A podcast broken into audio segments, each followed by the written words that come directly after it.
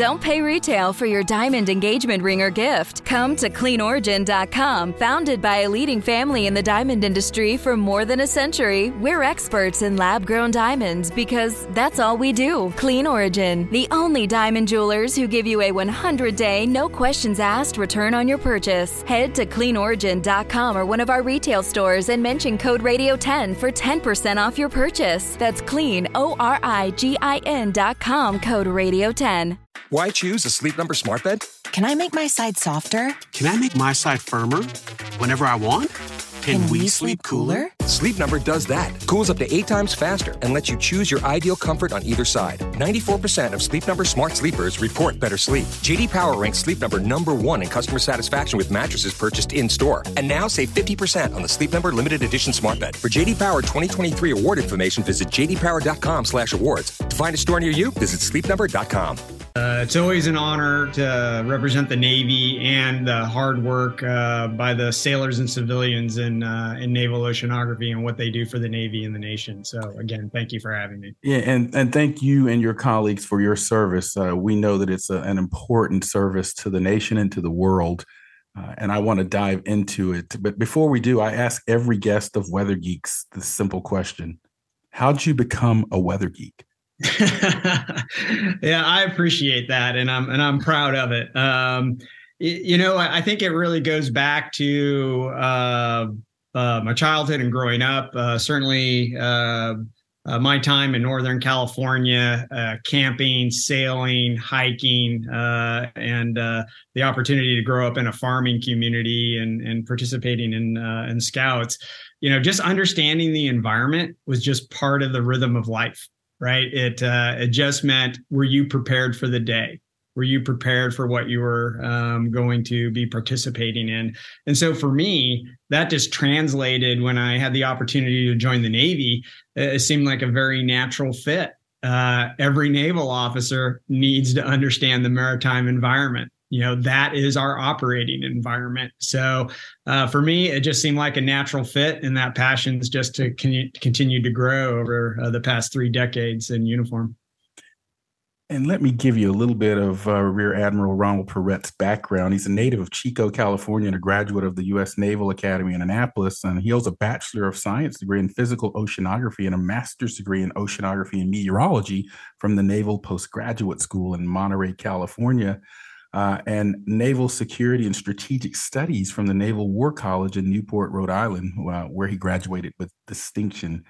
Uh, at sea, uh, Admiral Piret served, Piret served aboard the HMS Herald as an operation officer, uh, NATO transit helicopter controller, aviation officer, and there are many other things. And aboard the USS Abraham Lincoln, he served as an oceanographer, officer of the deck underway, and command duty officer underway during the deployment with the commander uh, Carrier Strike Group 9 in the Western Pacific.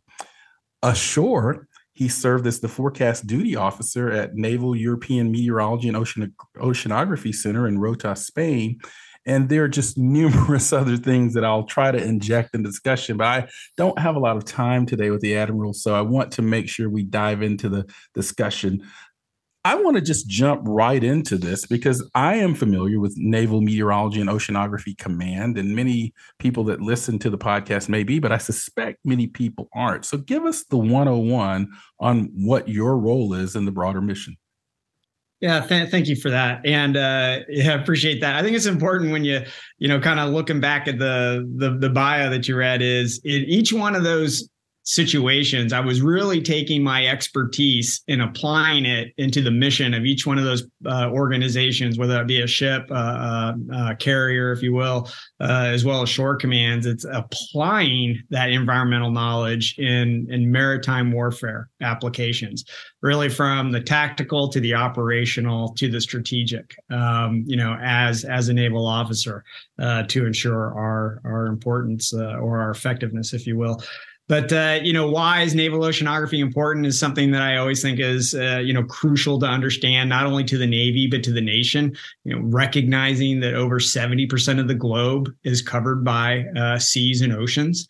Uh, that nearly or actually more than 90% of global commerce travels upon the oceans uh, and the uh, and the maritime commons that all nations benefit from, as well as intercontinental communications uh, with uh, the run along cables laid on the seabed floor as well. So understanding that environment is just as critical to a maritime nation and our global connections, uh, as well as to our partners and allies.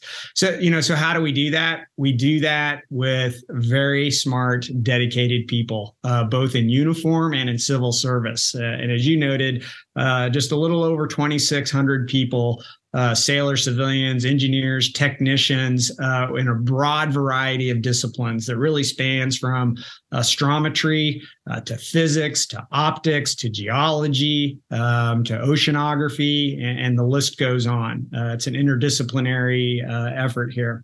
And, and we're stationed at 60 locations around the globe. Uh, that's 14 different commands, uh, but we do stretch the globes and we're deployed upon every sea and ocean uh, where the Navy sails uh, as well. And, uh, and that's why we say, uh, your listeners can't see it, but behind me it says it starts with us uh, right? Because we're literally mapping from the ocean floor to the stars uh, in order to ensure that the Navy has the high ground, as we call it. Speaking with Rear Admiral Ronald Piret of the Naval Meteorology and Oceanography Command. And we're talking about the role of weather and climate in the sort of broader mission of the U.S. Navy. Uh, I'm Dr. Marshall Shepard from the University of Georgia. Uh, I note that one of your previous stops is that you commanded the Naval Oceanographic Office at Stennis Space Center in Mississippi. Uh, as a former NASA scientist myself, I'm very familiar with that uh, particular center. Uh, I want to ask you this. It's really, I think, Stennis Space Center in coastal Mississippi is a big employer, and the U.S. Navy is a big part of that. Talk about the role of a place like Stennis and what goes on there from a naval operations perspective, and then also talk about because I know within your sort of purview you have weather modeling capacity as well. So, talk about the role of these organizations within the broader command at Stennis and other centers, and then I, I'm also curious about what type of weather and oceanographic modeling capacity you have. Yeah, absolutely. And I thank you for that question because it, uh, you know, is I think it's important to understand again, oceanography is interdisciplinary, right? So when I say oceanography, I'm saying atmospheric modeling, ocean modeling. I'm talking about acoustics. I'm talking about electromagnetic propagation, as well as just the the general dynamics from you know waves uh, to uh, what's going on in the atmosphere from precipitation, uh, frontal passage, and, and, things of that nature. So we are headquartered uh, down here at Stennis Space Center, and uh, they're they're great partners.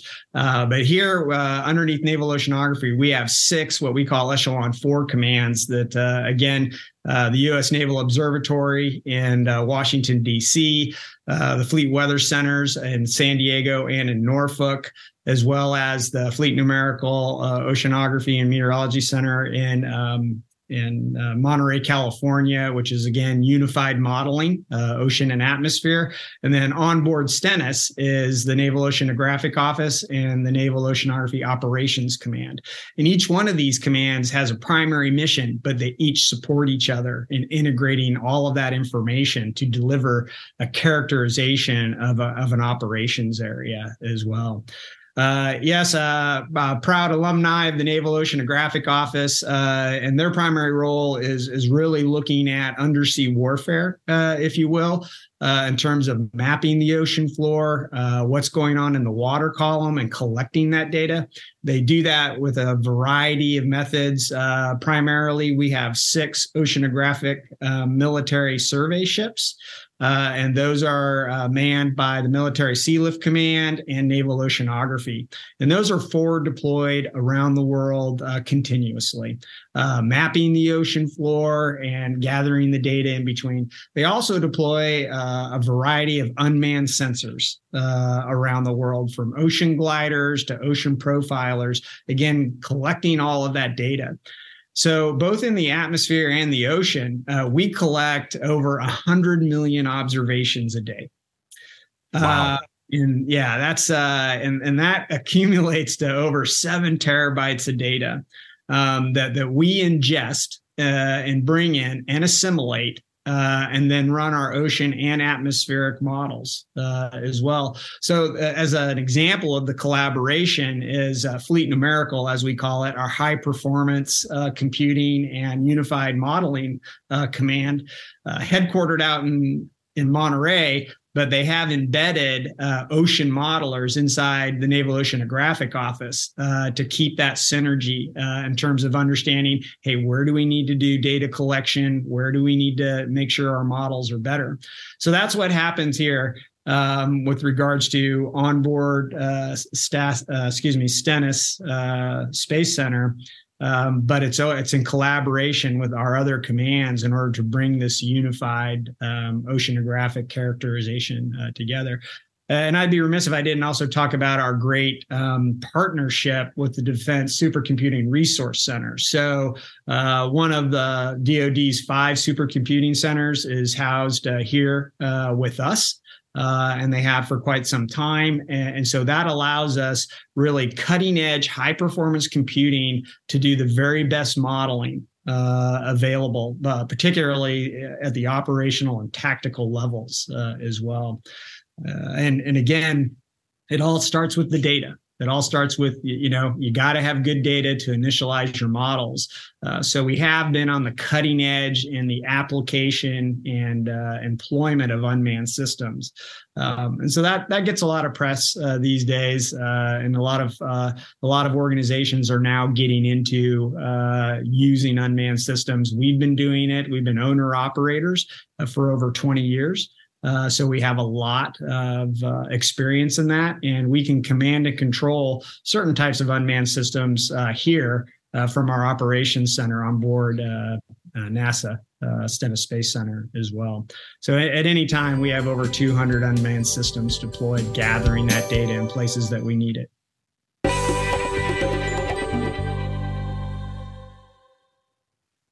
And we are back on the Weather Geeks podcast. I'm Dr. Marshall Shepard from the University of Georgia, and I'm speaking with Rear Admiral Rear Admiral Ronald Piret from Naval Meteorology and Oceanography Command. Uh, I, am a little tongue twisted today because I'm getting over a cold, and so I'm in maybe the medication I'm on. So I apologize to the listeners. I'm usually a lot cleaner in my sort of diction here, but it's really an honor to have you on the podcast today. You know, I want to kind of dive more into the discussion of what. Man, that sunset is gorgeous. Grill, patio, sunset. Hard to get better than that. Unless you're browsing Carvana's inventory while you soak it all in. Oh, burger time. So sit back, get comfortable. Carvana's got thousands of cars under $20,000 just waiting for you. I could stay here forever. Carvana, where car buying meets comfort, meets convenience. Download the app or visit Carvana.com today talking about because we've had the director of the National Weather Service on the podcast, the administrator of NOAA, and so forth, and we talk about the enterprise. Uh, in terms of the modeling capacity, the satellite and weather radar and other data gathering to support the GFS model and our European counterparts, if you will, in the European Center. Uh, talk about how your efforts for weather and modeling and observation gathering work together with the broader civilian uh, forecast uh, organizations like NOAA, National Weather Service, or ECMWF and European uh, Modeling Center, so forth. How how are you connected, or are you completely independent in what you do because of your mission? Well, uh, the answer to that is, to to those questions is yes to both. uh, we have fantastic partnerships, and we have had those for for many decades. Uh, but also, we have to have a certain level of independence to ensure that we have what we call authoritative assured data. Um, that we need in times of need for our forward deployed forces. But it starts with you know the fundamentals and sharing as much data as we can uh, across the organizations as well as how we are developing our models uh, so with NOAA and the National Weather Service, uh, we have a number of agreements. Uh, we have uh, continual touch points throughout the year. As a matter of fact, next week I'll be meeting with uh, Dr. Spinrad, who is the administrator for NOAA, of course. You know, to continue to invest in that relationship in the various ways that we work together, because we have different missions. Uh, the National Weather Service is really uh, focused on uh, the continental United States uh, and the territorial and economic exclusion zones. And uh, the U.S. Navy and Naval Oceanography is everything else. Yes. but uh, as your listeners can appreciate, you know the the Earth is one heat engine right? Uh, so the the more that we can collaborate and further the science in ocean and atmospheric modeling, uh, we can help each other uh, in that in that realm. I think one example uh, that we are very proud of that we've that we've been uh, collaborating for the past several years is just on the hurricane season uh, here for the Gulf Coast and uh, the Atlantic coast of the United States.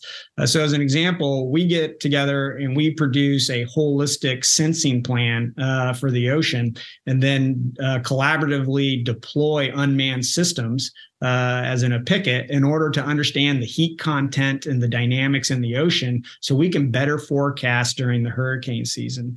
Uh, so, Fleet Weather Center Norfolk, uh, very tight collaboration with the National Hurricane Center as well as the Joint Typhoon Warning Center out in uh, Hawaii. Uh, have very tight relationships, and in fact, uh, we have a naval oceanography expert who's who's been embedded in the National Hurricane Center for several years as well.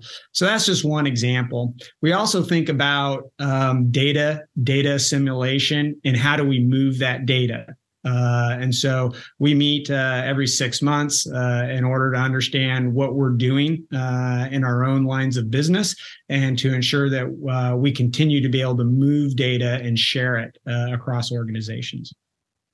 Now, speaking with Rear Admiral Ronald Piret of Naval Meteorology and Oceanography Command on Weather Geeks you know, the Navy, you operate from the tropical seas to the polar region. So that presents very different challenges from a weather and an oceanography perspective. Um, how have you adapted to be able to operate so nimbly and efficiently in all environments? Yeah, uh, thank you for that question. Um, if it was easy, everybody would do it. Uh, that's all I can say. But uh, that's what I tell my kids all the time. Yeah. So, you know, we really, uh, that it's a challenge, right? Because you have to have the right tool for the right areas of operations. And, uh, and as your listeners can appreciate, you know, there, there are the right models uh, for the right time of year or for the right scale or for the right region. Uh, and so, you know, we really have a number of ways that we can tailor uh, what we do to characterize the environment uh, in those locations. But it really takes a partnership uh, with industry, academia, and other governmental agencies uh, in order to ensure that we are using the best of the best, not uh, duplicating, and that we're utilizing our resources most effectively. So, as you mentioned, you know, really from pole to pole uh, is where we are. Um, and so the, the Navy's uh, Ice Center is also the National Ice Center. And that's co located uh, with NOAA in Suitland, Maryland. And, and that organization, um, uh, headed by a Navy commander, uh, really uh, wears a, several different hats, uh, both in the interagency realm as well as the international arena, in terms of collaboration for understanding how we're uh, gathering information, uh, both at the North and South poles, and then how we're modeling that and what we're able to share in the in those regions as well. So it really takes groups specialized within our own team uh, but that also have very strong partnerships uh, across academia, industry, interagency, and allies and partners.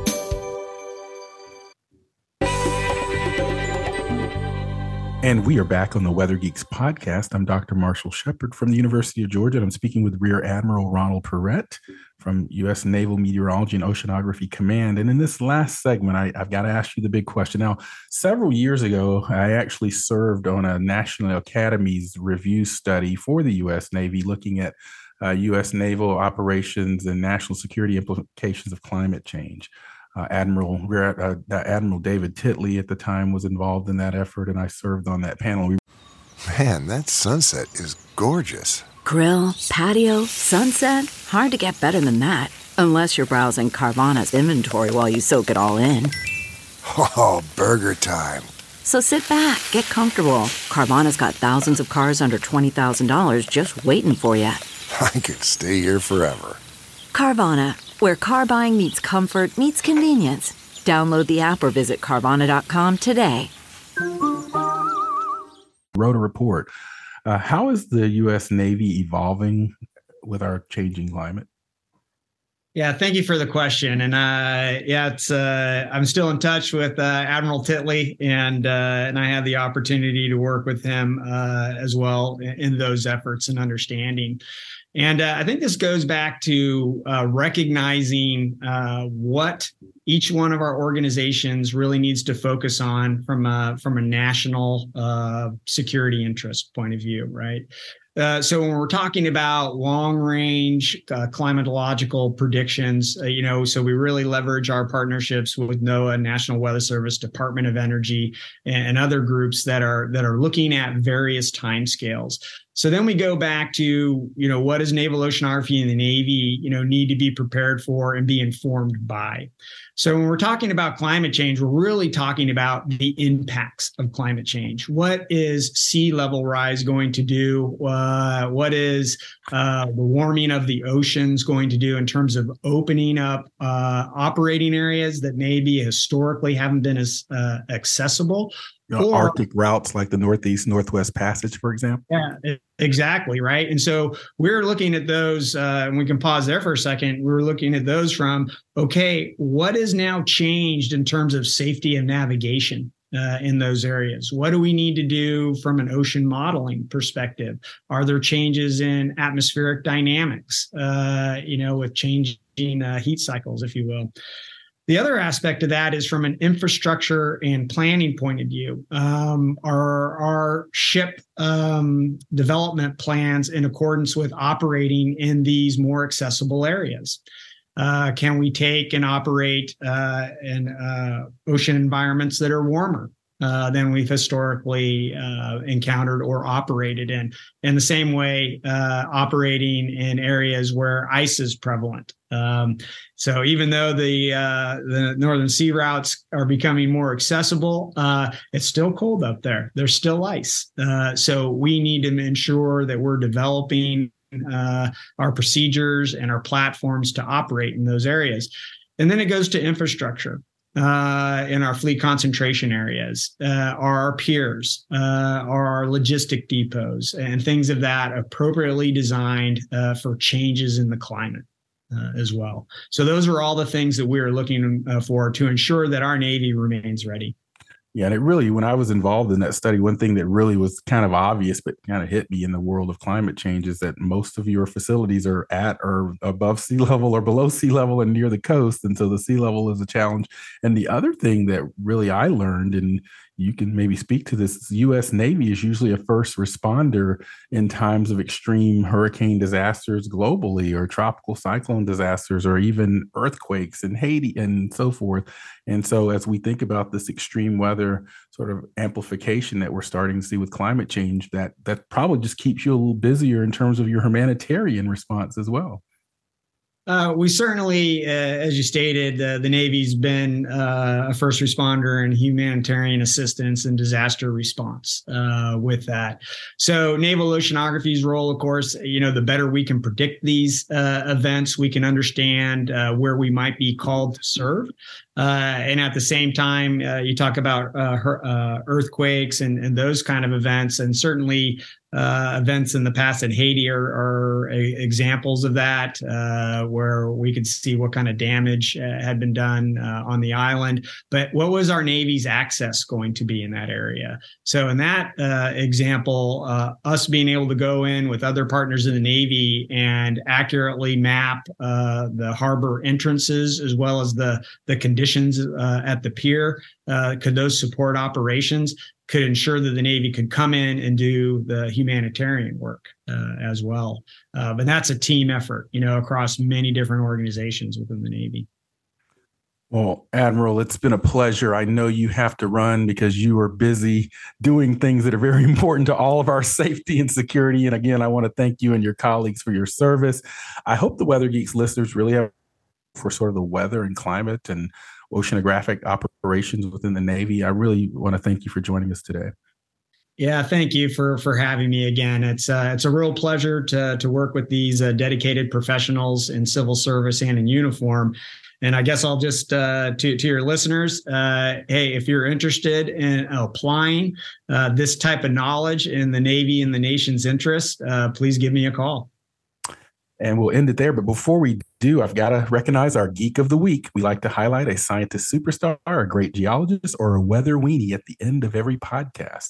This episode's geek of the week is Amanda Betts. Amanda's most memorable weather event is the May 1998 derecho in Michigan. In fact, it was what jump started her passion in meteorology, and she started learning everything she could about it. Eventually, she became a spotter through the National Weather Service, where she relays information and continues to attend courses. If you or someone you know would be a deserving candidate for our next Geek of the Week, check out our social media pages. Rear Admiral Ronald Piret, thank you again for joining us. Yeah, thank you, sir. I'm Dr. Marshall Shepard from the University of Georgia, and we'll see you next time on Weather Geeks.